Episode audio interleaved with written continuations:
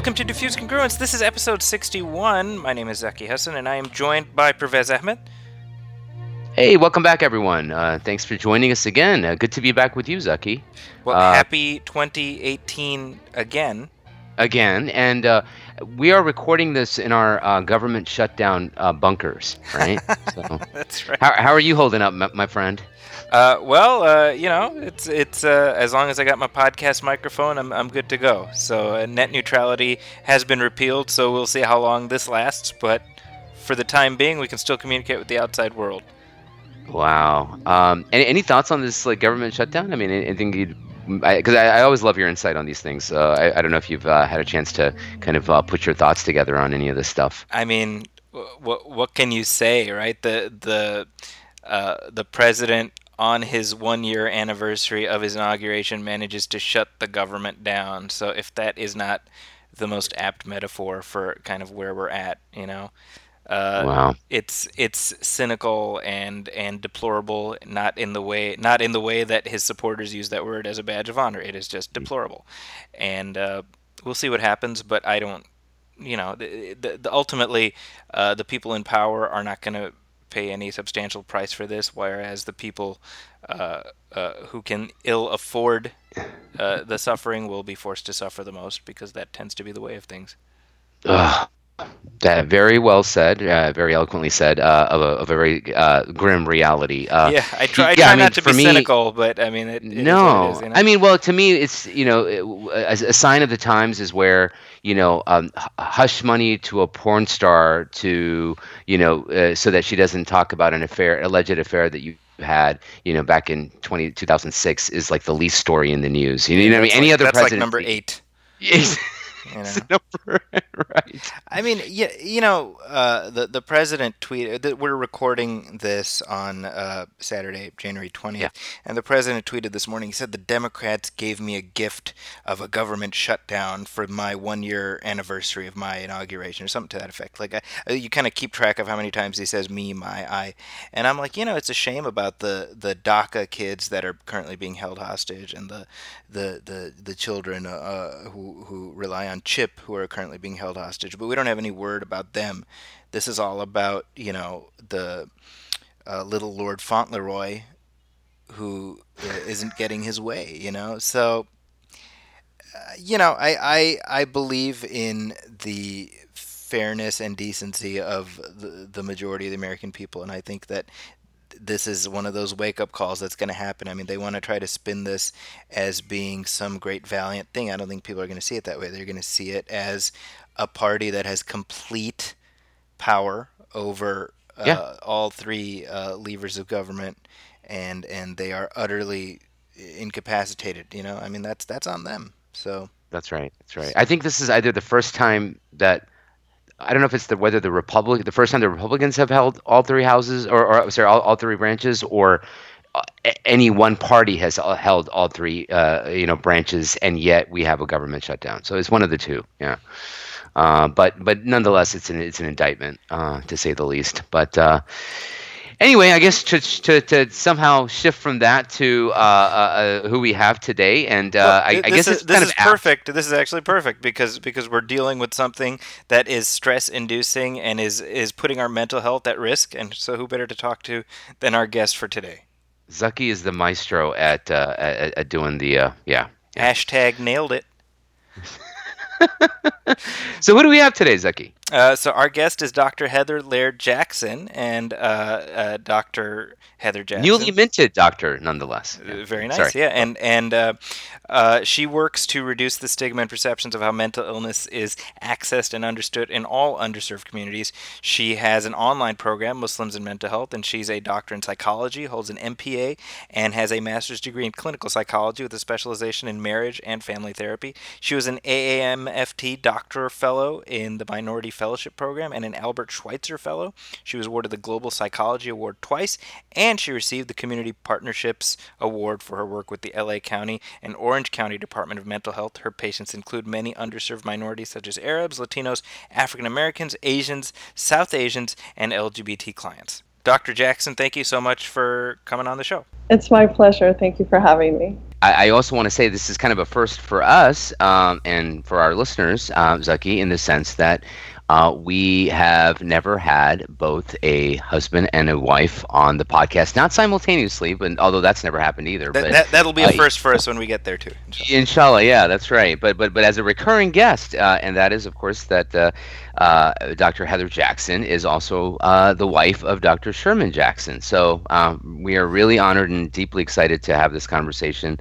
Um, so thank you so much again for taking the time, as Zaki said. Um, you know, so I, I would really like to just sort of go into it directly and kind of talk about your background and kind of where your roots come from, and and uh, obviously I think you probably have a very unique and fascinating journey to Islam as well, and we'd love to kind of maybe start there and and then kind of delve into the work that you do, which is so critical. Wow, that's that's a lot. oh, sorry. In the deep end. um, well, where to start?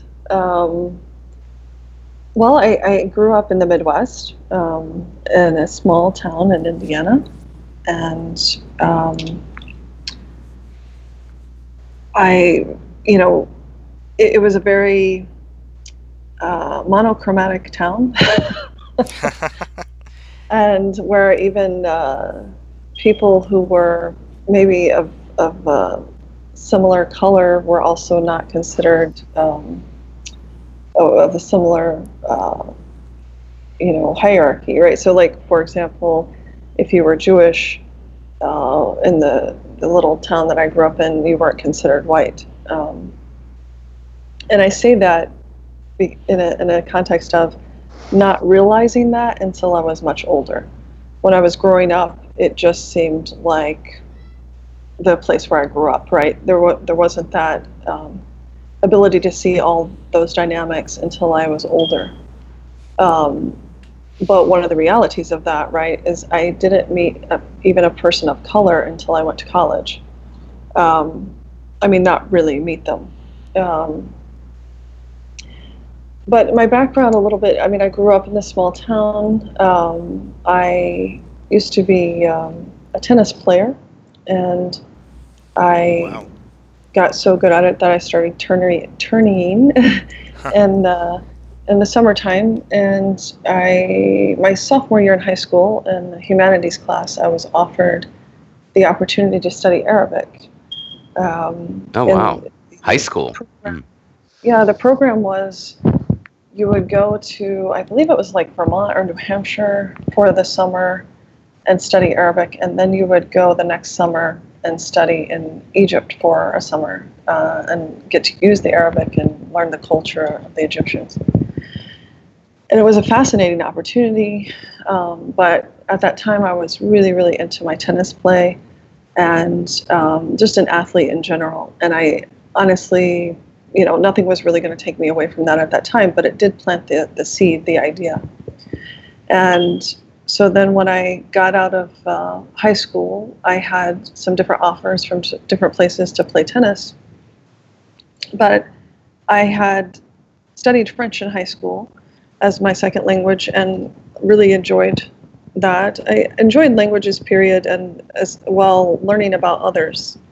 Um, but that was very limited uh, where I grew up because even even that humanities class, which inspired this this whole thing, um, was the textbook. Even when it talked about Muslims, for example, was in such a derogatory way that I really was not, you know, influenced to learn about Muslims. Um, but in any case, I had decided that I liked French so much that I wanted to add to my language. So that idea of Arabic had been planted wasn't really sure what I wanted to study uh, in college. So I knew what my parents wanted. My parents wanted me to be a lawyer. They wanted me to, you know, grow up, be a lawyer, you know, marry a senator, that kind of thing. Um, but I didn't, uh, I really didn't know what I wanted to do. So I decided to study Arabic. Marrying a senator is pretty specific. Wow, I have to hand it. I have to hand it. To, I have to hand it to your parents. That's that's pretty amazing. well, I grew up in a very um, Republican family. Oh wow. Okay, that should and, make for interesting conversation if we still carry the same party lines. Um, but yeah. so well, I yeah, I kind of got out of that entirely. Um, but the the the thing was right. Yeah, they had a very specific idea in mind of what they wanted me to do. Um, but uh, and you know, I mean, it was something that was um, normal in my family, right? My my grandfather ran for office, not not a Senate office, but he was involved in local politics and mm. um, growing up, you know, it was always you know politics in the house, you know, hearing about politics and um, my fir- I went on when I was eight years old. I went on my first canvassing campaign with my family to put flyers and you know people's homes uh, to you know vote for this person or that person. So I, I became very well acquainted with that. But and and actually one of the things I had thought about doing um, because I had a brother, you know, uh, who was two years older than me, and he was a Marine and um, later on became a police officer. And I had two adopted brothers um, that my father had adopted, uh, who were both also in the military at one point, and one of them also became an officer um, who was actually killed in the line of fire. But I had thoughts actually of working for either the FBI or the CIA. Hmm. Wow. And so I had gone and uh, I made my major Arabic, uh, you know, and um, well, it was actually called Near East Studies at the time, but then they, they changed it and split it between Islamic Studies and Arabic. Mm-hmm. But it, it was uh, Arabic and political science were my two majors. Um, and so I started taking classes. And within the first year of um, my freshman year, I had met you know, a number of people in my class who also had similar interests as me, but then I also started meeting Muslims. Um, and I met lots of people of different backgrounds and in, in, various, you know, colors and um, was just, you know, taken away with um, with all of the learning that occurred, you know, that year. And hmm. one of the right. courses I had to take for um, my Near East studies was a, stu- a class on the Quran. And I had been probably since the age of 12 or 13 kind of searching for my religious identity because my father's side of the family was Catholic, Irish Catholic. I was just about to ask. Mm-hmm. my yeah. mother's side of the family were Protestant Methodists. Oh.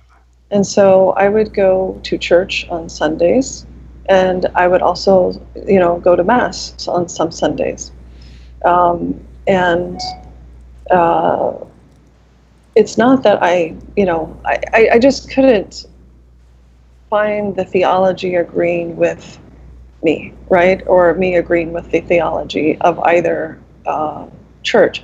I had had um, some significant confusion around the Trinity, and I would ask the priest and I would ask the preacher for assistance and guidance in understanding this concept, and they just could never really answer it to my satisfaction. Um, but you know, I didn't dislike my community, and I didn't, you know, I, I did believe in God, and so I kind of went on the search, and I and I looked at, I started reading things like Zen Buddhism and, uh, you know, about Judaism, and in high school, I switched and left both the Catholic Church and my mother's Protestant church and went to this other Protestant church called the Christian Church.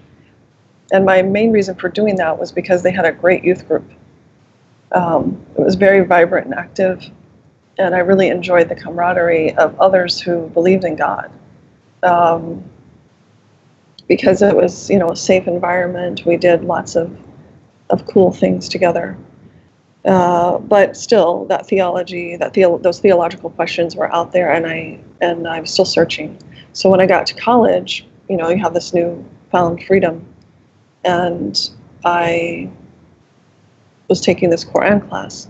Well, we st- I was reading Surah Al-Baqarah, and it like answered all my questions about the about the Trinity, right? Huh.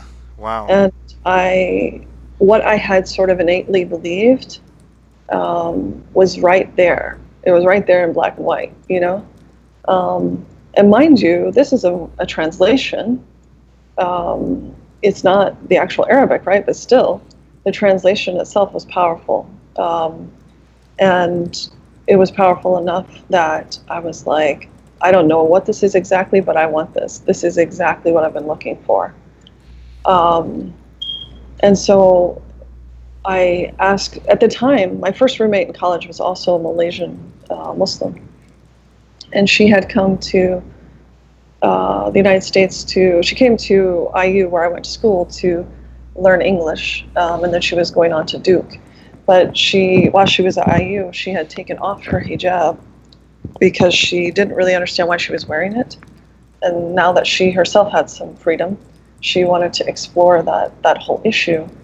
And actually, I mean, this was the qadar of Allah because had, you know, being a tennis player, you know, not used to wearing a whole lot of uh, clothing, uh, if she had been wearing hijab, probably we would not have connected at that. I mean, to be honest with you, at that point. Right. The fact that she was even going through her own parallel journey was perfect timing, and that we, you know, I observed her. She got up. She she wasn't wearing hijab, but she prayed every day. Mm-hmm. Um, and so, and and at first, her Fajr prayer was really annoying to me. Um, you know, because I wanted to sleep. Right. Uh, but um, and and there are a lot of you know my habits uh, as a an American that were really annoying to her as well. So um, you know, but but I got to see her actually living her Islam, and the Malaysians have this really cool, you know, very easygoing. Um, you know, expression of Islam. It's very, uh, you know, it felt like very free flowing. So you know, and the, and the, the dorm that I lived in at the time was called the um, Living Learning Center, right? International Living Learning Center. And the idea of the living space was that they paired up Americans with, um, with foreigners to get another learning experience, right? So our whole dorm was full of people from other places, but a lot of Malaysians anyway, um, when I discovered that this is what I wanted to do, I had an Arabic tutor at the time uh, helping me, and I went to them and said, you know, how do I do this? I want to, I want to become Muslim, and not knowing fully what that entailed. Right, I, at that point, I wasn't even aware of hijab, for example, um, but I went. The the Malaysians they hooked me up with. Um, a Malaysian traditional outfit, and I got you know dressed in it, went to the mosque, and and, and said my shahada, um, and it was a really special experience. Um, but that was the beginning to of me becoming a Muslim. Right, right. Um, that's that's fascinating. Uh, what was it about like the uh, what what what you found in in Surah Al-Baqarah, as you mentioned, you know, like the second chapter of the Quran, um, in terms of theology that sort of appealed to you, and, and what was it? Was it sort of Christian Trinitarian theology that that just didn't, you know, it didn't speak to you? Right. Um, you know, I wish I could remember the exact passage. No, no, right. but I, I, I don't. Um, I just, you know, remember that much. Uh, it, but yes, that, that is the issue that it resolved for me, right? Because it made, uh, I, I never really believed that Jesus was God, right? Mm-hmm. Um, and it just never sat with me. And that's not to disrespect those who, who do, um, but just to say that, that it just never sat with me. And, you know, it resolved it. You know, Jesus is a prophet, right? Um, Right, right, And- exactly. I totally believe that, right? And you know, even a high prophet, totally believe that. I believe in the miracles, right? But I just didn't. I could not make God in the you know form of a human body. It just didn't work for me. Um, so now you, you, you take your shahada. Uh, this is while in undergrad. I forget your or your right, grad was like freshman year in college. freshman year. Wow. Oh, I okay. had started college. I was still um, Mhm.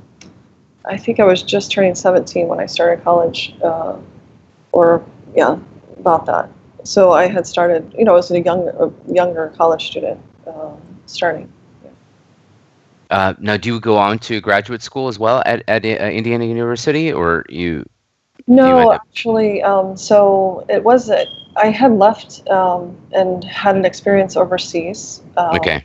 And um, when I was leaving, uh, my husband came to Indiana, and um, but at that time, you know, I met him in passing uh, right before I left, I, and then I left, and I came back. I, I spent, you know, uh, not a year, but close, you know, close to a year uh, overseas, and uh, Abu Dhabi actually. Mm, okay. And then um, I came back and um, was living with my parents for the first couple months because uh, there wasn't, uh, it was mid semester, right? So they lived, you know, in a different city than I grew up in, but it still was small town Indiana, and there were no Muslims there. Um, and so some of my friends would reach out to me occasionally, and because the nearest mosque was, let's say, um, an hour and a half away, wow. um, and um, by the way, my parents weren't really happy about me becoming Muslim. I was just gonna ask like what their response was. I'm sure, yeah. Yeah. Yeah.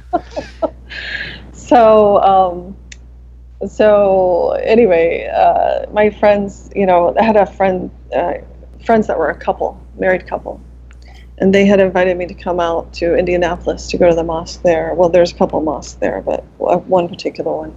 So I went out and I visited them, and um, my husband was was there, and after the um, Juma prayer, we they introduced us, you know, formally, and um, you know, we just were introduced, and that was it, and we went our own ways.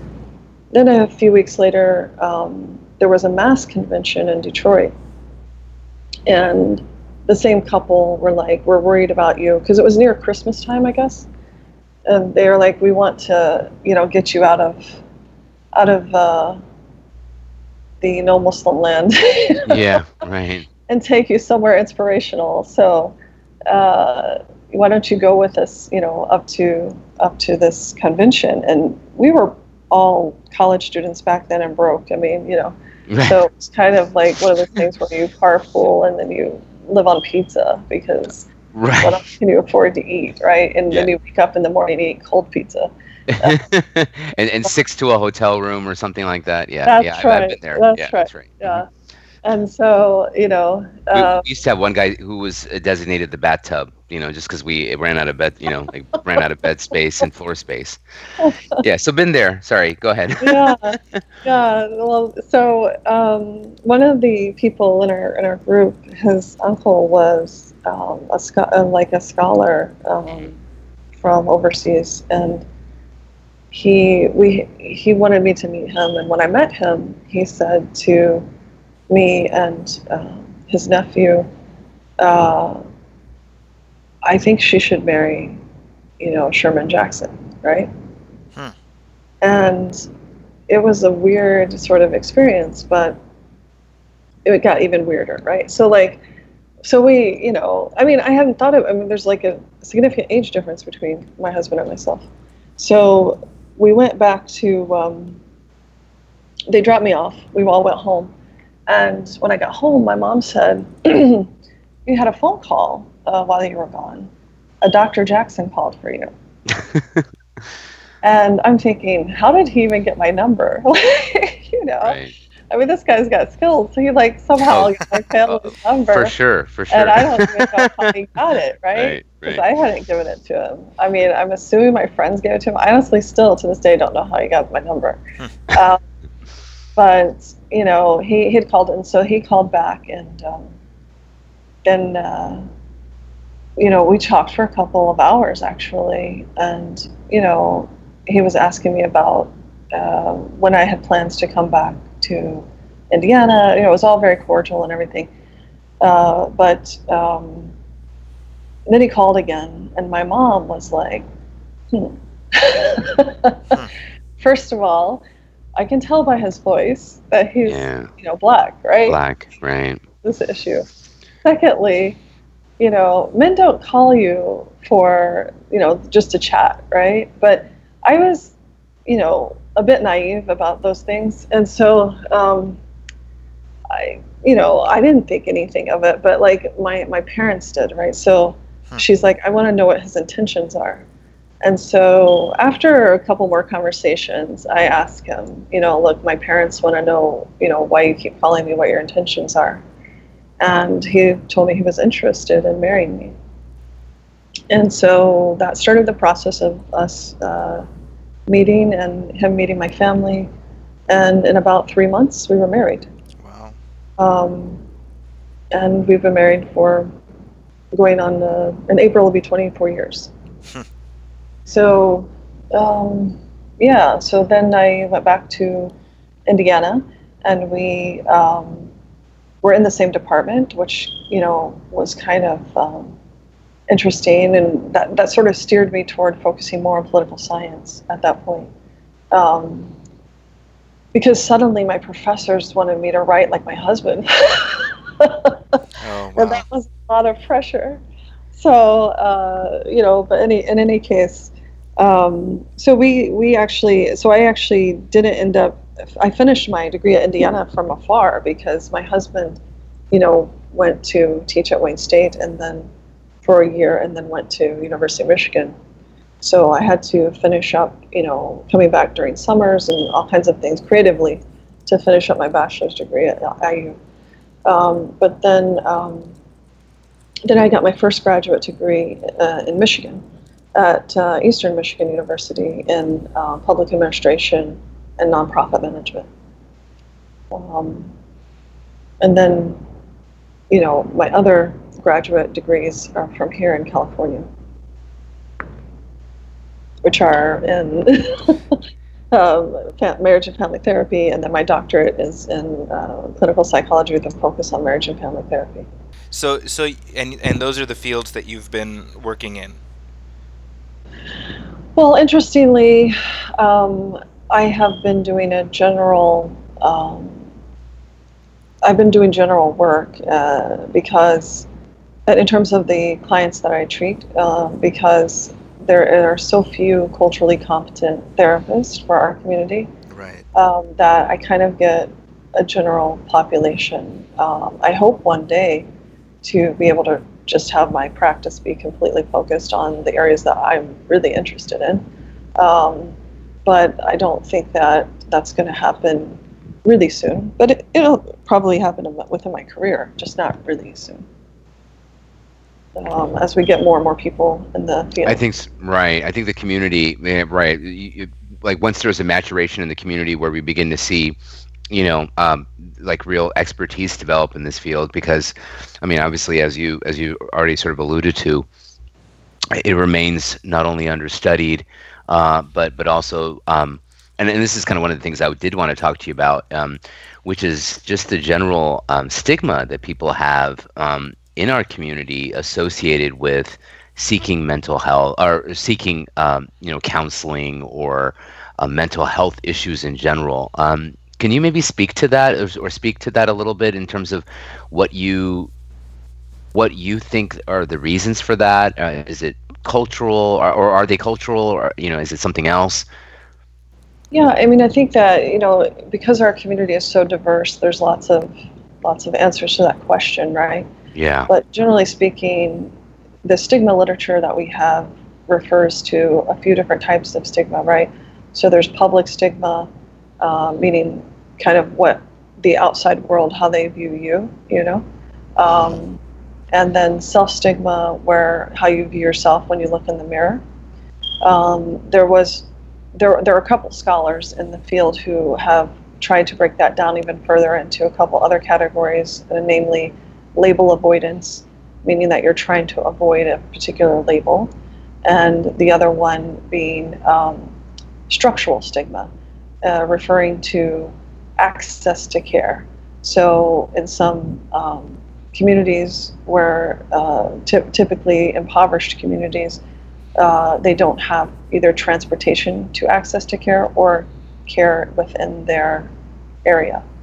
Um, and that would be structural stigma. So that in and of itself is going to affect a different population of people than, say, the more affluent uh, communities. Right, but I mean, I, I, would think that you know what you like. I think in, in those kinds of communities that, that are, as you said, stru- you know, where, where there's uh, structural issues and there, you know, perhaps there's um, they, they, they are they, they come from impoverished communities. Um, you know, there, there's probably limited mm-hmm. access to, to, to medical care in general, and then certainly, uh, you know, right. m- mental health within that scope. Um, I guess my you know, coming from obviously a middle class to uh, let's say affluent, uh, um, you know, uh, subcontinent Muslim, you know, upper middle class sort of background, um, you know, I, just in my own um, just anecdotal experience, you know, seeing the kind of stigma that's associated with mental health among people who have wonderful health care, who have excellent access to doc, you know, physicians and medical care.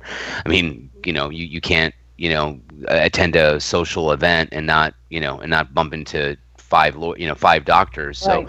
you know it, it, i i guess is there any research out there in terms of what it is about um you know and and this is probably not unique to the right, muslim so, community but right among these no, kind no, no, of communities it, no, you, this is a good point right? So that this is where I, I circle back to public stigma and self stigma right thank you. Because yeah there is research. Actually i did my dissertation on this.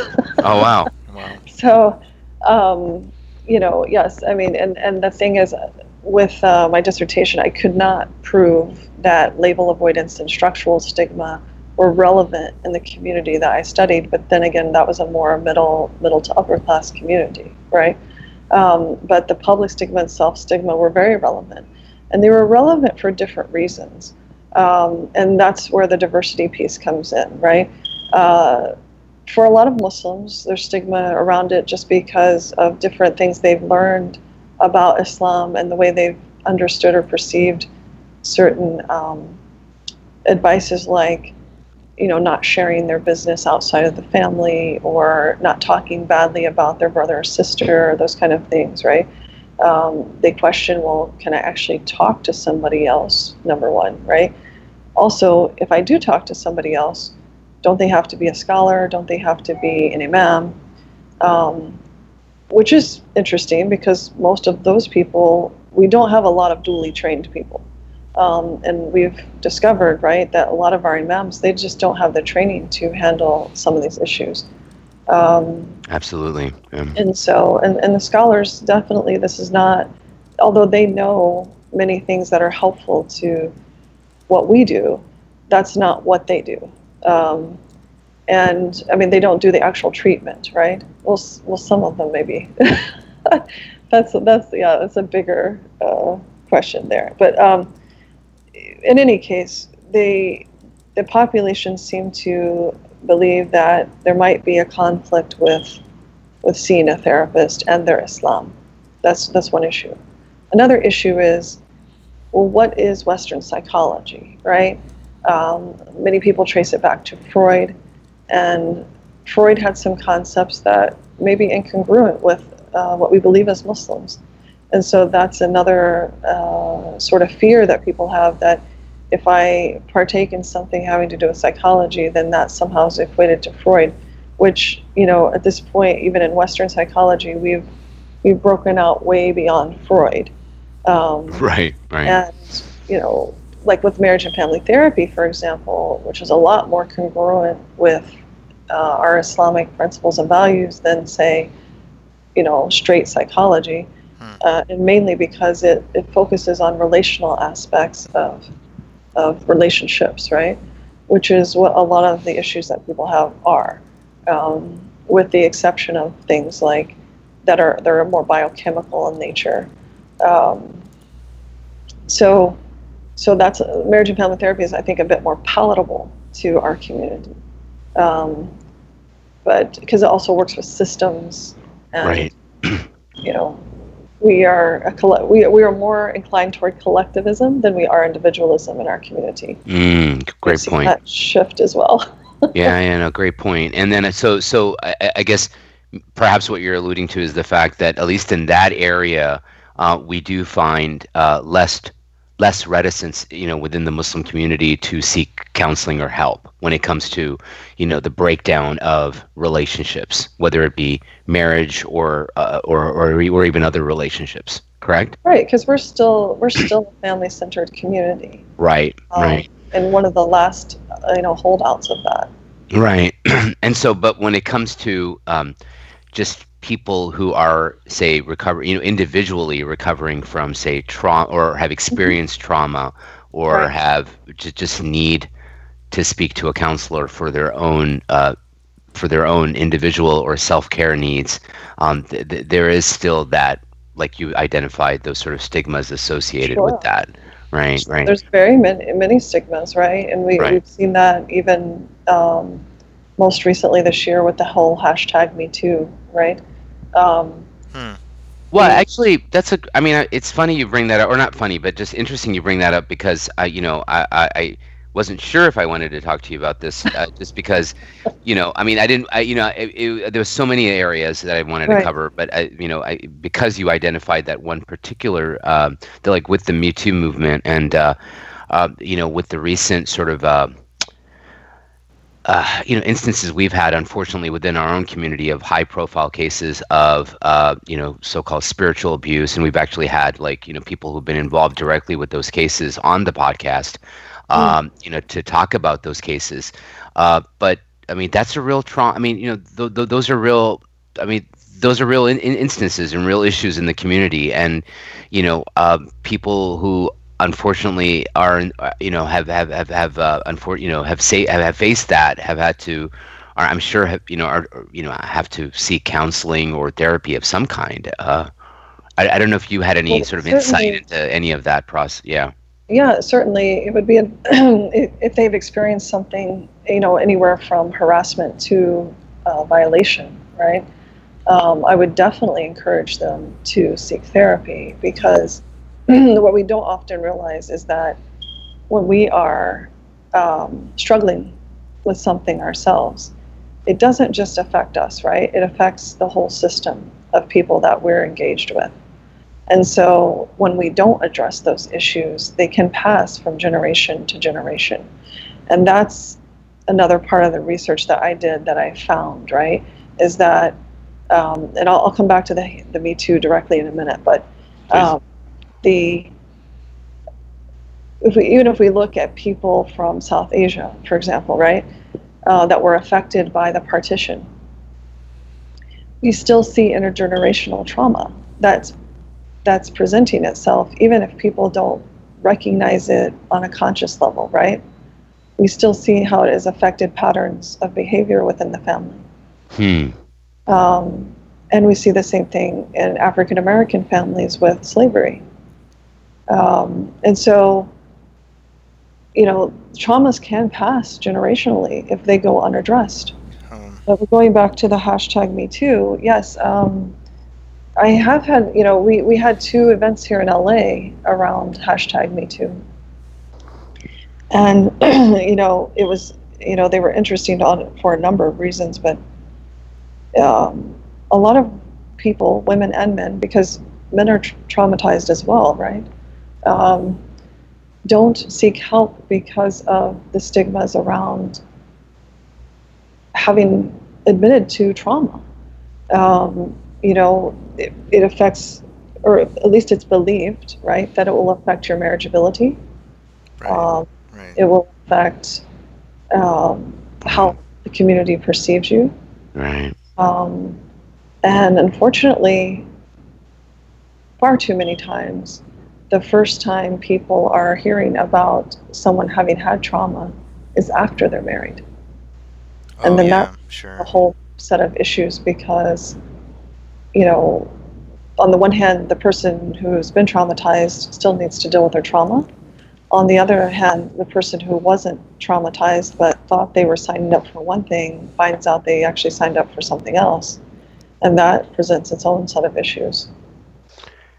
Right. I mean, like, again the marriage or the relationship exacerbates those sort of latent issues right that have been uh, perhaps uh, in well in one case unaddressed or in another come to the surface because of this new kind of relationship um, right. and i think that's an interesting point i mean and i don't know if this is necessarily related but i mean you know uh, within traditional muslim communities you know because of the general sort of um, prohibition against dating and things like that. I mean, a lot of people don't are you know uh, haven't been intimate until they're married uh, or, or aren't in intimate relationships until they're married and so those issues of trauma uh, let's say in the in the instance of, of someone who, who has that kind of a background and brings that to the relationship it it, it, it, it remains dormant or latent right because it, right. you know they haven't been in intimate relationships and now suddenly they're in this very intimate marriage and you know those things come to the surface i would imagine.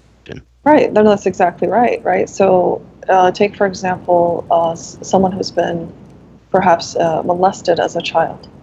And um, let's say they were five or under the age of five they may not even really be connected to it um, because when they were so young right? And it isn't until somebody else touches them in the same place or in the same way that the memories come flooding back. And so, um, and, and what we'll often see, if it's a woman, for example, who has been traumatized, um, let's say she was molested as a child, uh, she'll have pain associated, you know, with her um, vaginal area or vulva, you know, um, and that's very common. Uh, and, and, and, you know, uh, what ends up happening, oftentimes they blame themselves. You know, I mean, there's a whole process here that happens. Sort of um, self-shaming, I guess you could yeah, say. Yeah, self-shaming, mm-hmm. um, and blaming. You know, self- self-blaming, right? Um, and then also, when it, once you're in that marital re- relationship, sometimes the partner will blame themselves, right? Like for feeling guilty about, you know, maybe hurt, what they perceive as hurting the other person or, mm-hmm. or, just not even knowing what to do right right, right. Um, but yeah right um, I, I, guess beyond you know these kinds of uh, cases that you come across um, you know do you find that um, you know, and I don't mean to kind of shift away from it, but but this is probably all sort of inter, interrelated. But uh, you know, the fact that as a community, um, you know, uh, because of the sort of stigma of you know of Islamophobia and against the, you know the, the kinds of things that we're seeing, the, the kind of vitriolic language against Islam and Muslims, um, are you know, do we do you encounter that kind of trauma? People who are just you know a certain fear or do you know what I mean? Like associated with the the the, the stigma of uh, um, associated with being Muslim. Period. Uh, whether whether they're observationally Muslim, i.e., in the case of Muslim women who wear wear the hijab, for example, or or or just you know they may not be identifiably Muslim, quote unquote, but they still carry that you know that feeling of being stigmatized. So this is a very complex question. okay, sorry. I, well, I want to try to I'm going to try to unpack it here for you in, in, a simple form, but like it's a complex question because okay. yes to all the above, right? Um, okay. And it's not just out. It's not just in the um, sphere that's outside of our community, but it's also intra community, right? Wow. Um, right. So we have, uh, you know many of the social issues that are in the dominant culture are also a part of our, you know, micro culture. Um, so we do have people dealing with Islamophobia, but um, we also have people dealing with issues of racism and um, acceptance and tribalism and uh, you know so so many issues. But in terms of Islamophobia, yes, um, uh, people have expressed uh, you know, feeling, um, I mean, uh, just a range of things from everything from, you know, occupational stress to, um, you know, uh, being a college student and the stress that the college students face. Um, although their expression is somewhat different. And circling back to your comment about dating, um, we do see a different dynamic happening in our college campuses, right? Hmm. Uh, where people are actually engaging in all kinds of sexual acts. Um, and doing everything but having you know vaginal sex, uh, so that they have created this narrative in their minds that uh, we're not having zina as long as we don't have you know vaginal sex. So they're doing everything under the sun uh, except for that, and it's you know forgetting that it's still haram, but like you know that's a whole other issue. Yeah. Um, and we also see another trend we're seeing on that level is that uh, you know this new trend of and it has to do with race a little bit, but um, women, you know, sleeping with non-Muslim men, right? Um, and not. It, it's so it's so it's so sad, honestly, because they don't realize the full ramifications of what they're doing until it's done. So Right. when they embark in this these these um, this way of, of behaving, uh, and they get dropped, you know, like a hot potato. Wow. Uh, they don't they don't see that coming because their tradition has been that men are upstanding, that men will marry you, that men will stay, right? And so when they de- depart from that and start this journey of uh, going outside of that in the name of whatever they want to call it, um, uh, it it really messes with them, right? Because they, they they're not expecting the outcome that that anybody outside of that is going to see that that would be the outcome, right? Because that's what Hmm. that whole you know culture is about. Um, people who engage in zina regularly, it is about temporary relations.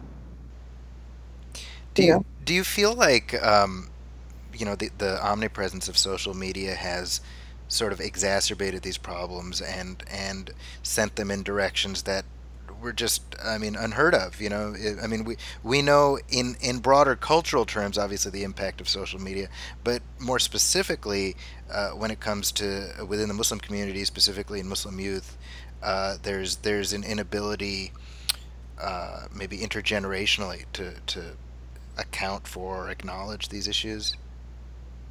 Absolutely. Um, I, you know, there's a huge disconnect, and and there's a couple of reasons for that.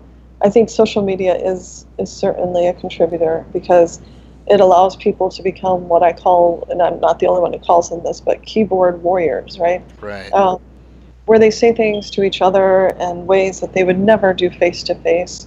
And it has actually caused the younger generation problems in terms of their interactions socially with others. They got they honestly don't know how to to interact um, sometimes appropriately with their elders or you know other people. Um, yeah. when when I was in college, you know, and um, had become Muslim, there was such a sense of community amongst the Muslims, right? And we would volunteer endlessly for things. We would, um, I mean, there's a whole nother story I could tell you about how I was homeless for a minute and the Muslims, you know, gave me a place to stay. But um, having to do with my family, you know, rejecting me. Uh, but the um, but the Muslims would step up to anything, right? We see this younger generation where they they don't do that, right? Hmm. Uh, they don't necessarily. They might volunteer, but the volunteerism is nothing like it used to be. right. um, there's just they just have another reality, and then part of it is influenced by social media, um, because the social media has. We already have an educational system, and, and secondary education, higher education, right, um, whereby the focus is is very much liberalism. Uh, so that that already exists, and it already pushes individualism. Um, so they're already being torn between their collective identity and this push for individualism. Right. But in addition to that, you've got social media, which is like individualism on crack. you I was just gonna say, right, like- right. you know, pushing them even farther. Um, and uh, I mean, they're they're just doing what the system, you know, the larger system is reinforcing for them. And it's not because they're inherently bad kids, right? But it's the system that's in place that's supporting this behavior. Um, and Jeez. you know, between that and you know the uh, generational differences, let's say uh, that I encounter a lot between uh, immigrant parents and non-immigrant children, right? right. Uh, that divide, because one is about survival, like the parents who immigrated, they're trying to survive this setting. And mashallah, we've seen amazing stories of that, right? Where not only did they survive, but they created a thriving family situation. Uh, and, you know, but then the children are disconnected from them because the parents were surviving, which didn't give them a lot of time to investigate and learn and, you know, all about the real happenings of what their children were going through. So um, there's a lot of work to be done and repair there in terms of them getting to actually know each other in a real way. Um, because they know each other, but in a way that may not be real. Um, Huh. and it and oftentimes does create conflict for the child or the young adult to be able to really express themselves to their parents because they're afraid, right? Yeah, Um, I mean, there's there's the the notion of of having multiple identities, and you're showing uh, different facets of yourself to different audiences. right. And sometimes those are hard to reconcile. Right.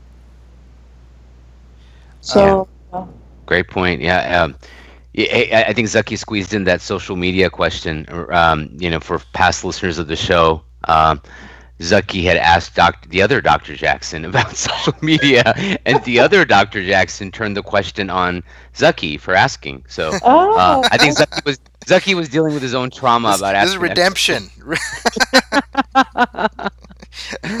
no, but you that know, was the thing is, I actually have had a love hate relationship with social media myself. question. I think Uh, that's I think that's everybody. Yeah, I mean it's it's great for advertising uh, things that are upcoming, you know, um, great articles to read, things to do. Uh, it's not a great space for emotional comfort. Um, one of the things that I've noticed, particularly on Twitter, which I liken to a Roman Colosseum, and also sometimes like a Mm, wow. machine gun. Um, but true. you know, it's I see a lot of people in pain on Twitter, and they express themselves so vulnerably and so emotionally to the point where I really just would like to tell them or encourage them to go see a therapist Yeah. Mm. um, because it's not going to get addressed on social media. Um, and it's a very false sense of camaraderie and support on social media. Hmm. It doesn't have any legs. Yeah. It you know it just just picking up on what you're saying. I'm reminded of a thing that I saw uh, sort of occur on social media in the last uh, two weeks or so. Uh, the you know the comedian Sarah Silverman uh, was you know she had posted some some something critical of the president or whatnot, and and some rando on Twitter uh, just goes after her with you know sexist comments, misogynist comments, and it, you know whenever that kind of thing happens, the, the the instinct is to just sort of engage and and punch back as hard or harder. And what fascinated me about this particular interaction is she actually clicked over to his his Twitter feed or his Twitter profile, and she saw the other things that he tweeted about, and they included uh, things about uh, dealing with depression and loneliness, etc. And she reached out to him saying, "Listen, I see that you're dealing with this and I want you to know I understand and I'm here to talk to you and try to point you in the right direction. And it became literally, I mean, you can see it play out in their back and forth. It became this dialogic moment, which is almost completely in opposition to the way that story tends to end on uh, on social media and it's because we've got the, the uh, these view screens up you know where we're not really seeing each other we're just seeing the words bereft of context and and the story ends with her saying hey can somebody is somebody out there in twitter uh, near him to maybe you know uh, who, who's a uh, um, practitioner of uh, of mental health, etc. Can they see him? And and somebody, you know, was able to see him, and I thought, my gosh, this is this is extraordinary. But it is it's extraordinary that's because it's so rare. fantastic. Yeah, You know. yeah, that's fantastic. Yeah. So it really is. Um, wow. I, I, I- I mean, I, I had uh, heard about the story. I didn't know the specifics. Wow, fascinating, fascinating. Um, uh, I- I think uh, Heather, before we let you go, I mean, I, I just did. I, I did want to talk to you about um, real quick, and then we. I did want to talk about the conference as well. But um, a- a- any sort of words for uh, where you think that you know, perhaps words of advice for uh, not only young Muslims who are um, who who are uh, thinking about entering the field, but also um, you know maybe things that you'd like to see on a communal level in terms of uh, trying to break some of that stigma associated with uh, allowing people within our own community from you know to seek counseling and mental health when it's when when it's needed. Oh, well, Sorry, that's another big one. I know. yeah, no, I I, it's, meta it's, questions. um, you know, the truth of the matter is that we all have issues. We're human beings, right?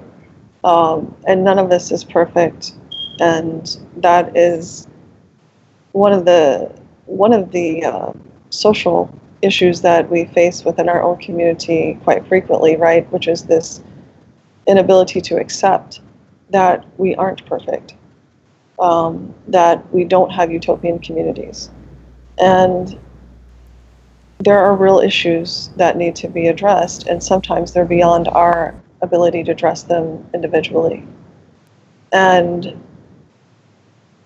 you know, it can be anything from as small as, um, you know, I, I'm feeling sad, but I'm just feeling a little too sad um, to I want to get married and I need a, clue about how to do this, you know, and get premarital counseling.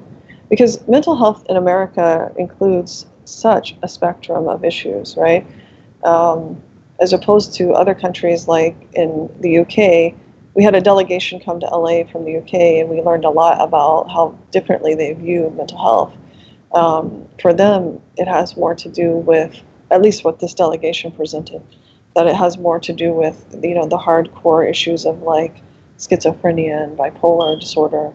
Um, you know the the ones that are, are typically associated with mental illness. Right. Uh, But in America, we're much broader than that. We look at not only those issues, but we also look at everything relational, so family dysfunction and marital uh, strife.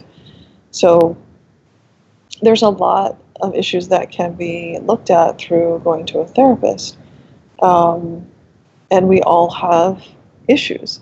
At one point in your life or another, you're going to have issues. None of us gets out of this dunya without having tried to uh, go through something, right? Without having experienced something, some difficulty.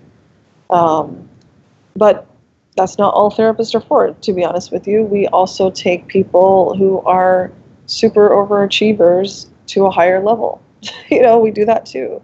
Um, so it, it really is a broad spectrum. In terms of the advice, we need, I mean, we have, you know, some students that are upcoming, which we'll be highlighting at the conference, but um, there are so many more people needed. If you think about um, what we know about what a therapist can do, right? After uh, uh, 34 clients, right? Um, a therapist becomes ineffective. So, and what I mean by that, like, you know, you take your regular 40 hour work week. Now, therapists can work a 40 hour work week, but 40 of those hours cannot be seeing clients. You can't see 40 clients a week. I mean, they can, people do it, but it's after 34, they become ineffective. So, those last six clients or so don't get the full, you know, uh, work or uh, of the therapist. When you think about that, that's not a lot of people that one therapist can treat. Hmm. Um, yeah. And so we need a lot of therapists when you consider our population size. Um, and though even though we're still a minority uh, in this in this country, uh, we we still need a lot of therapists and, and therapists who are culturally competent Mm-hmm. Um, because that doesn't seem to really exist out there in, in our schooling and our training. Uh, one of the classes I also teach, um, but I teach grad students um, and have been for a couple of years in public health and in marriage and family therapy. And one of the things that we teach in marriage and family therapy, every every cohort has to go through a diversity class, right? The textbook that is in the field for diversity, um, you know, the authors did the best job they could do, but they only have eight pages in their book about Muslims, and it's lumped together with Arabs. Mm. So Arabs and Muslims. right. right. Which doesn't really cover our reality as American Muslims, right? At at all. Yeah. So they really don't learn about our community. Um, one of the things we're trying to do at the Center uh, for Muslim Mental Health and Islamic Psychology is we are training interns, well, we will be training interns who are Muslim or not Muslim but want to work with Muslims, right? And how to be more culturally competent therapists. Um, and, you know, we've been blessed uh, with space at USC to do this. Um, but the center itself is not meant to be just at USC. Our plans are to expand the center to at least four more universities within five years. Very ambitious plan, but that's that's our hope. Um, because Muslims are not just in California. Only the really smart ones. Uh, sorry, Uh, that's highly offensive joke for people who don't live in California. I still have a lot of attachments to Michigan, so I know, I know. I and it's I, I in fact I even make that joke in in, in part because I know, um, you know, you and I first connected in, in the Midwest, and then we. Yeah. Re, sort of found ourselves here in California and kind of love it out here, and we kind of joke about uh, that. So that, that, yeah, it was sort of an Yeah, inside joke. I but mean, uh, it's, it's really hard to. I mean, like, uh, you know, I, I I was just talking to a friend the other day in Michigan, and I was like, yeah, you know, that cold they described that's happening right now, and I guess Zaki in Chicago, you know, familiar with it as well. Like, it's uh, uh, not looking really appealing right now. and, It's- and I, I got to be honest. I mean, speaking from a mental health point of view, I mean, you know, we you've got the sun shining, you've That's got, you know, there is a and, and, and we do see in the Midwest. component. That's right. Uh, many people have that affect disorder, the seasonal affect disorder, right, because of the lack of sun. I didn't even know that's what it was called, but there Yeah. you go. There you go. So, um, uh, uh, so Zaki, I, I think, uh, uh, sorry, Zaki's been wanting to ask you about the conference, and then I think Yeah. we'll we'll wrap. Yeah. Okay. Yeah, I mean, Yeah. well, well, just in general, I mean, this is a great opportunity to share uh, with our audience uh, what what this conference represents. And I was wondering if you could uh, give us give us an overview of what uh, what's planned. Sure. So the conference is one of the first actual initiatives of the center, which is again the Center for Muslim Mental Health and Islamic Psychology. Um, our center is actually has three focuses. So it has a research focus, which is research on the Muslim community. Um, it is uh, particularly around mental health, right? And then there's clinic, a small clinic or clinical services, and then we have community outreach. Well, one of the things that is sort of a um, cross between the research piece and community outreach is this conference. Um, and so on February 9th to the 11th, we will be having first a gala, which is more about the center because uh, we're going to be presenting the platform of the center and all the different projects that are under the center. Um, and having the opening session at the gala of the conference where we will discuss why now, like why are we doing this now. Mhm. Um, but the conference itself is called Moving Toward Defining an Islamic Psychology. And the reason that we decided to have this conference is because there's not a real clear understanding of what that means. Um, now, that's not to say that we don't have texts that talk about what look like or maybe an Islamic psychology. I mean, Imam al Ghazali talked quite a bit. Other scholars throughout the ages have talked quite a bit um, about something that looks like a psychology. Um, but in our modern day, right, it's not clear. Like, what does that mean? Um, and what does exist in Western literature is written primarily by people who are not Muslim um, and who have a, their perspective, their lens is, you know, you know, affected by that. Um, as well, uh, the few Muslims who have, you know, deigned to write about this, um, there's just not enough out there where we would be able to say it's fully reliable or it's fully, um, you know, it's it's the reproduction of ideas over and over that are verified and by groups of people, right, that make them have staying power. Uh, and so the issue that we're faced with right now is there isn't enough written out there for us to make any kind of conclusion. And what is written out there is written mostly just by independent people, um, thinking that, well, I know what it is, right? Um, and, you know, we're all entitled to our own opinion, but going back to our tradition, we're more of a collective, right? And it's not that, even though I would dream of, in a way, of having consensus on this issue, I also don't believe that even with the conference we'll reach a consensus per se. Um, but what we hope to do with the conference is end up with a working definition that at least we can all agree upon. Um, because I'm pretty sure that given the different viewpoints that we have coming into this conference, people will not have a unanimous consensus on what that definition is, but at least we'll have a place of starting that is derived from a collective group of people. And that collective in itself is made up of, um, you know, the different disciplines of Islamic scholarship mm-hmm. and mental health professionals. So each session has two or sometimes more, uh, or in one case less, Islamic scholars, and one mental health professional who has a caseload of at least 50% or more Muslim clients. And so the idea behind that is to have that interaction from these two perspectives, but also relevant interaction, right? That's right. Because it can be a mental health professional, but if you're not treating the Muslims, then it's it's it's a different experience. Right. If you're just a researcher, then you're also having a different experience. You don't know how it actually applies to um, the the work on the ground, and we kind of need to skip that step.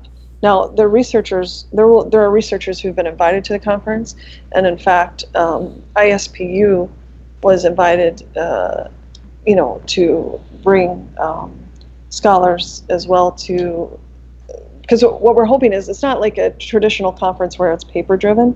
This is a little bit more unorthodox in the sense that we will be discussing uh, the different ideas, right? So everybody's coming and we have given them a set of questions to consider.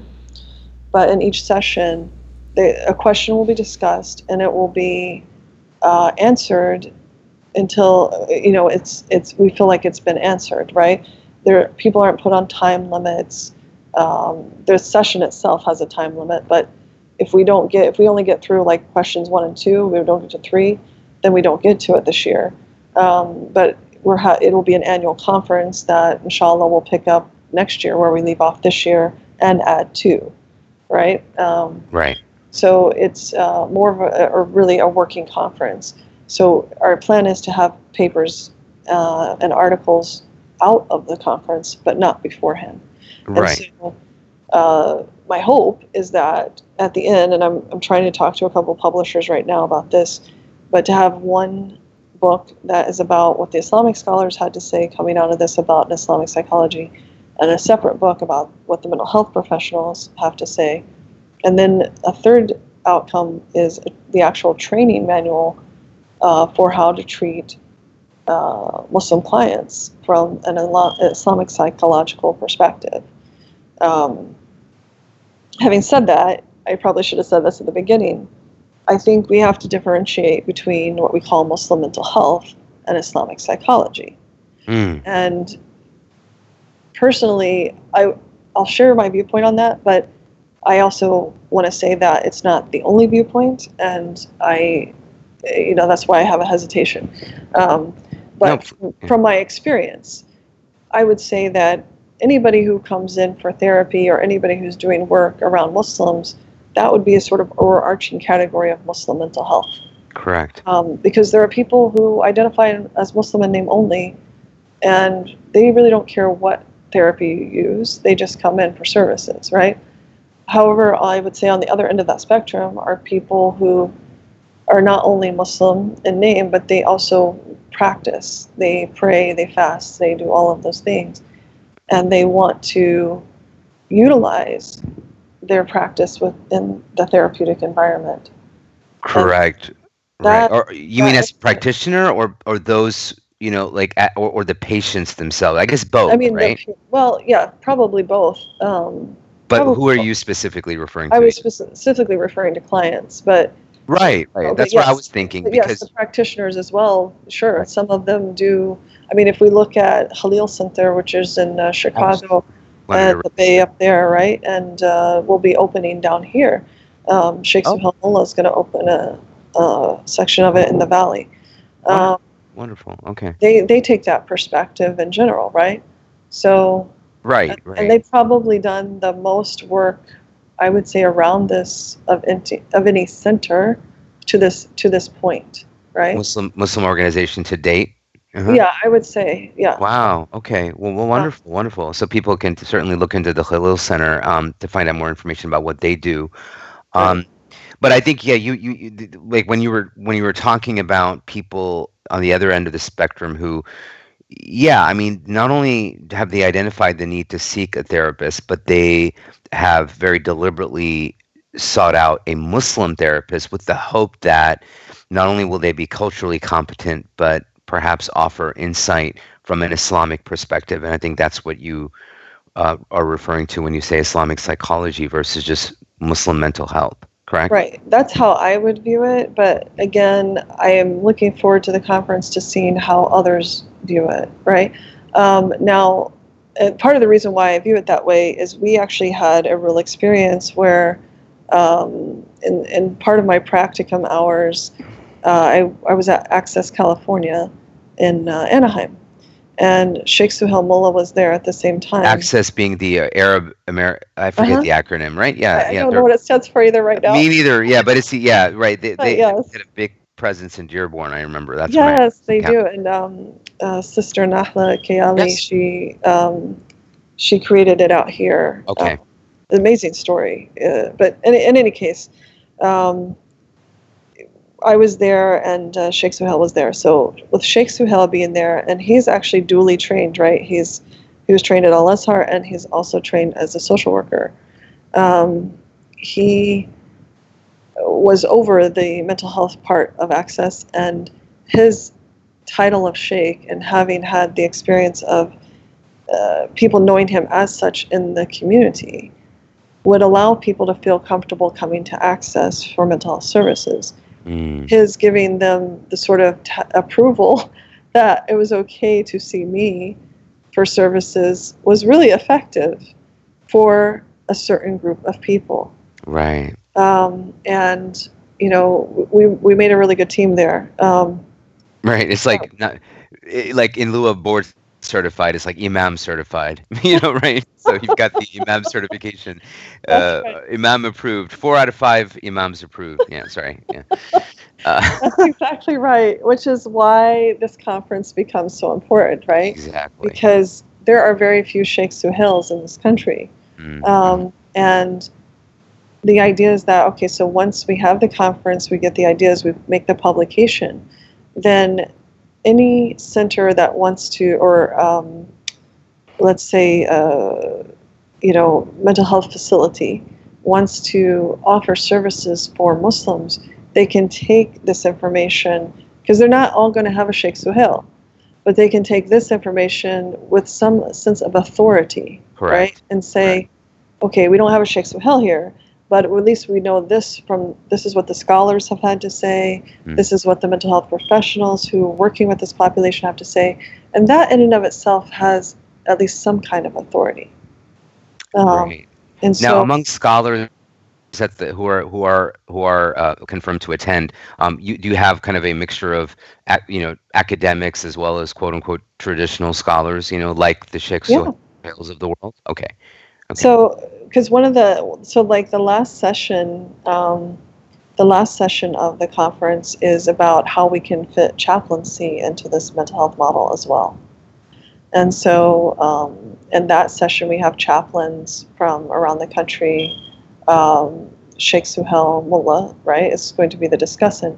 But we have um, Sheikh Jamal Diwan, we Mm. have uh, Omar Bajwa, we have um, from Yale, and we have um, Amjad Tarsin from University of Toronto Toronto. Yeah. um, on that on that particular session.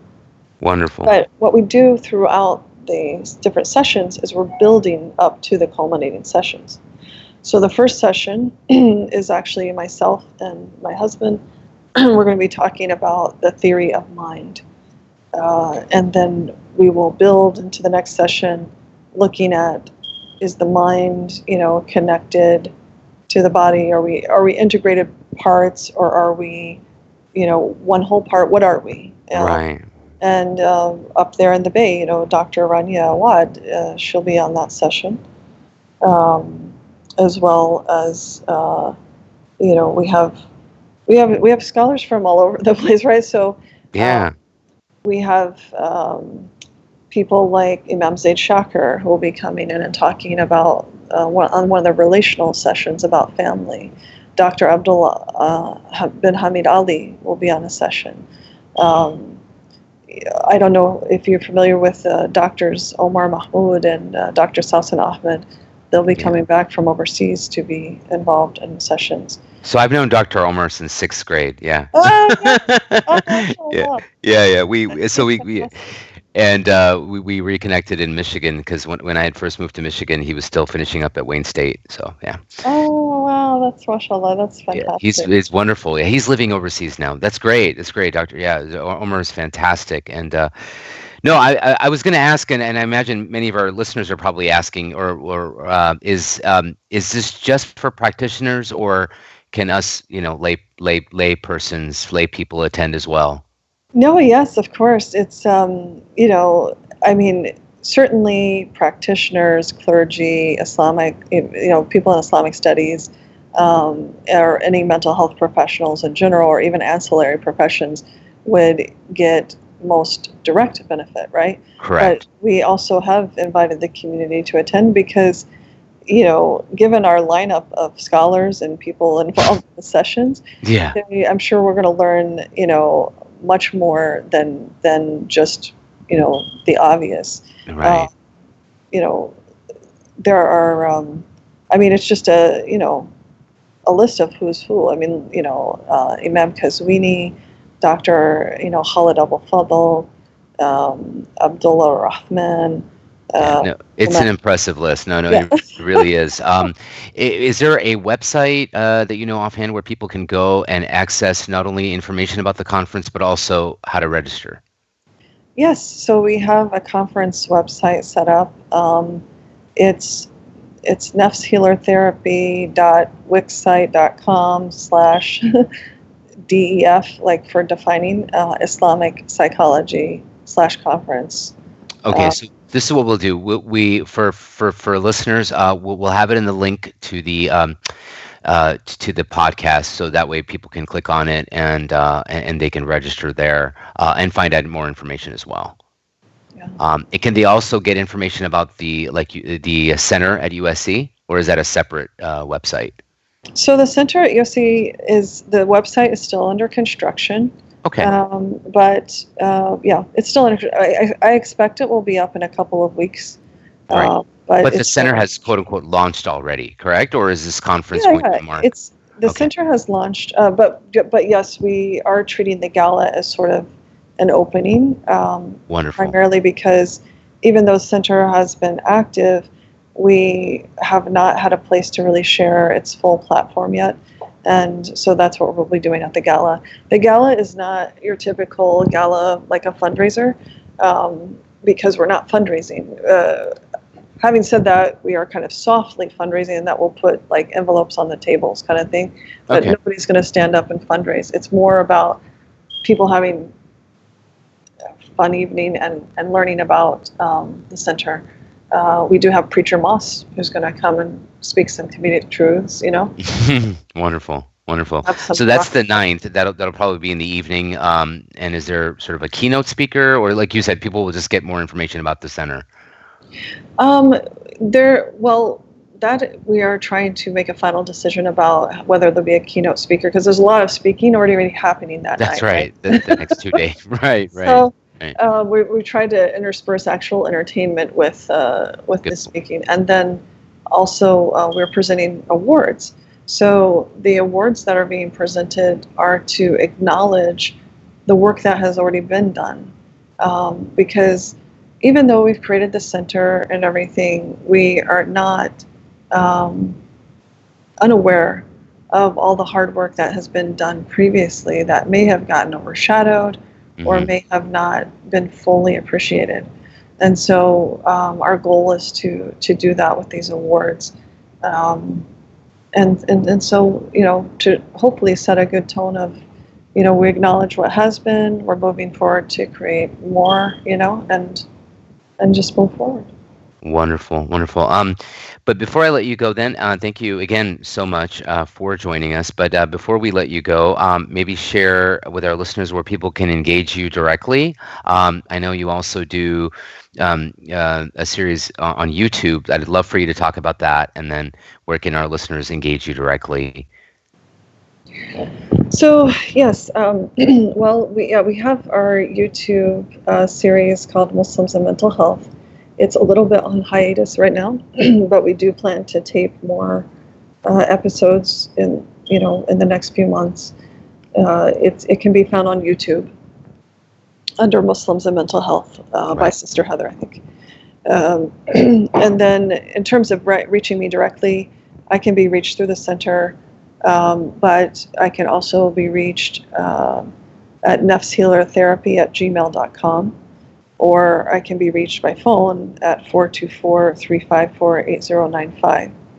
Um, and yeah, I mean, like, I, I do have Twitter and uh, Facebook, but I'm honestly not planning to have them much longer. got it. Got it. So, email, traditional email, phone, uh, obviously your website, and uh, I imagine um, yeah, uh, you've got the YouTube channel where people can uh, see content and probably engage you there as well. Uh, so yes, you know, I, I just wanted to tell you about one other thing um, that you know I don't know why I didn't mention this earlier, but we actually got a grant recently um, to create a referral line for Muslim mental health, and so we will be doing that as well. Um, Has that referral line been set up? It's it, inshallah we'll have it up by Ramadan. Um, but it's it's really just to start here in SoCal, then expand to maybe California, to you know, um, and then maybe further. Um, but it's it's not a hotline; it's a referral line. Um, right. But our the people that will be manning the line will be duly trained for hotline because oftentimes people in the public don't know the difference, right? So um, they will have that training. But yeah, it was, pretty cool that we we got that. So got the grant, yeah. Um, again, thank you so much, um, and thank you for joining us. And uh, you know, we haven't re- we haven't revisited this topic of Muslim mental health um, uh, in, in, quite some time. You know, in the past, we've had therapists on the show, uh, Micah Anderson, who I, who oh, I think yeah. you know, and, and Sabine Sheikh uh, out here in um, in the Bay Area as well. She uh, mm-hmm. she used to work with the Khalil Center, but uh, so it's been a while. We've been sort of remiss in having someone back on, and so I was very excited at the opportunity to have you on the show, um, not only to kind of talk about your own unique background, but also um, the work that you do. So thank you so much for taking the time to do that, and uh, um, ho- like, uh, like, like like we said, uh, listeners can find out more about the um, upcoming conference uh, via the link below, um, as well as uh, can engage um, and and reach out to um, Dr. Uh, Heather Jackson as well. So um, thank you so much, Dr. Jackson, again for joining us.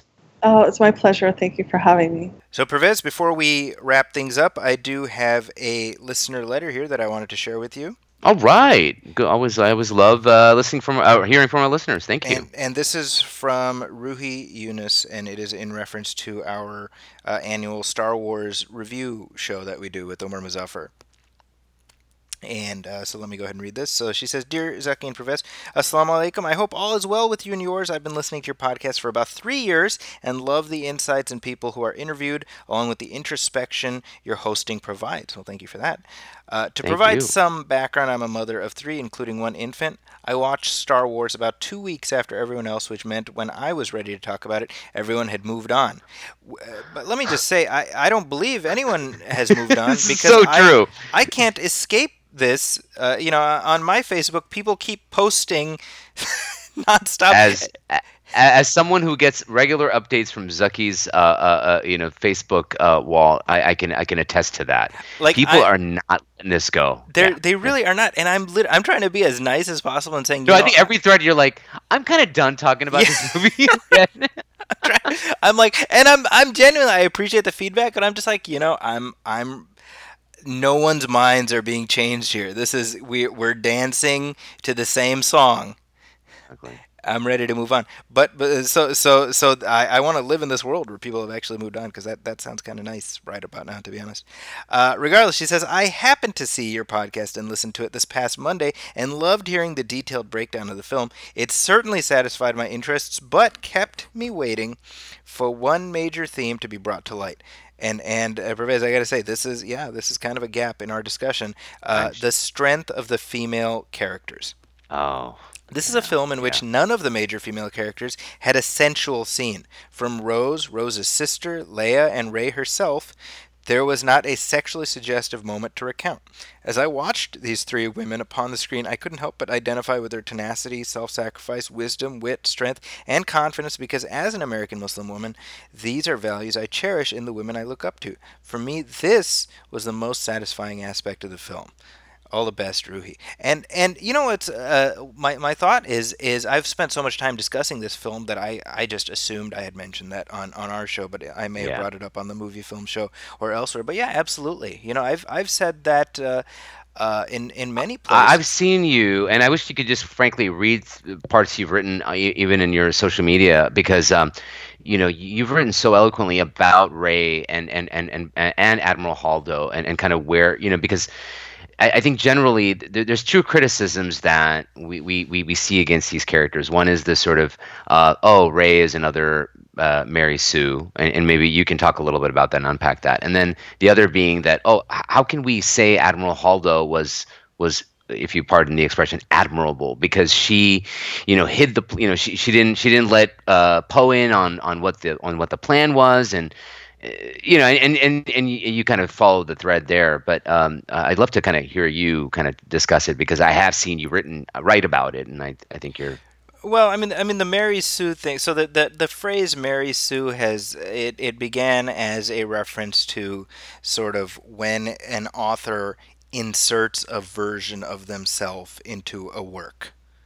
Right, so it, it kind of rose in it, it, you know when people would write like Star Trek fan fiction, for example, right, and you'd have like oh it's it's Lieutenant Mary Sue, and look how skilled she is, and oh look, Captain Kirk fell in love with her, and you know like uh, you you just it's like you role play yourself into a story, right? got it And okay. what what that's come to evolve into now because of just sort of you know the way these things go it's become like oh this perfect character who has no flaws right? And that's mm-hmm. sort of the ding that's been used on the character of rey and i, I push back on that pretty hard because i'm like if if she was roy and he could do all the stuff she does nobody would be saying anything about it. And i firmly believe that uh, I think it's a sexist attack and a way to diminish a strong female character. I, you'll never convince me otherwise with the with the vast majority of the complaints against the character. And I think uh, what the films that we've seen thus far, uh, you know, just echoing what Ruhi has said. I mean, I, I, I really appreciate the fact that she is strong.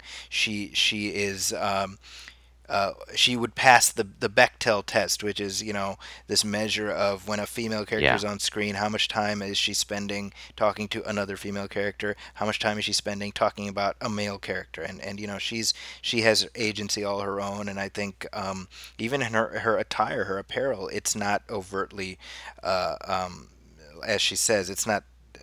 Sexualized, you know. that's And- right that's and- right And you know, I mean, she's feminine without being sexualized that, that's exactly right. She's allowed to be feminine. Right. I mean, there are and and she's tough she's tough without having to be without being without either. being yeah. you know Lieutenant uh, Thank uh, you. Ramirez from from Aliens or what was her name? What was her name? You know what I'm talking about? The You- I do. I do, Vasquez, yeah. Lieutenant Vasquez. You know? Vasquez. mhm. Yeah, so so uh, it's this real, you know, I mean, she's allowed to cry, yet she's allowed to, you know, like th- there's Yeah. this this very interesting balancing act, and that's something that I've noticed because obviously I, I appreciate the fact that she is such a strong role model, and and my see it in my nieces who just love her. Um, but I also I was gonna. Sorry, I was gonna say, I, like, as the father of uh, now boys in movie going age, uh, how's that been? Well, Because I mean, I'd love yeah, to share my thoughts. That's little, yeah, yeah. that's exactly. I mean, uh, for me, what's even more interesting is because like I give I buy my kids Star Wars figures, and they'll be like, "Oh wait, we need this Rey. Oh, we don't have that Rey." You know, like because you know there's like the Rey who's with in this uniform, you know, and so just like they have with all they have like eight different Luke Skywalkers. They're not like ew the girl toy, you know, which which I'm glad about, you know. Exactly, exactly. And as the father of two girls uh, who are, you know, one is a teenager, one is, uh, you know, nine, uh, it's been wonderful to have, uh, you know, the opportunity to, to take them to a franchise that is so dear to me um, and have them find a character that is central and relatable to the story. Yeah. Uh, and uh, it's just, it's been wonderful. And, you know, probably, you know, God willing, inshallah, by the, by the next movie or, or you know, comes along, um, you know, your little girl, you know, might be old enough for you to take her and kind of see it in her eyes. You Yeah, know? But that, uh, that, that'll be really uh, right now, interesting. sh- right now she's a she's a tad a little young, but little bit. nonetheless, yeah. Yeah, well, maybe- she, I mean, she'll be yeah, she'll be seeing them at some point. You know, she's not gonna exactly. she's not gonna be my daughter and escape it. Yeah. So that's right. That's right. it, it is her destiny.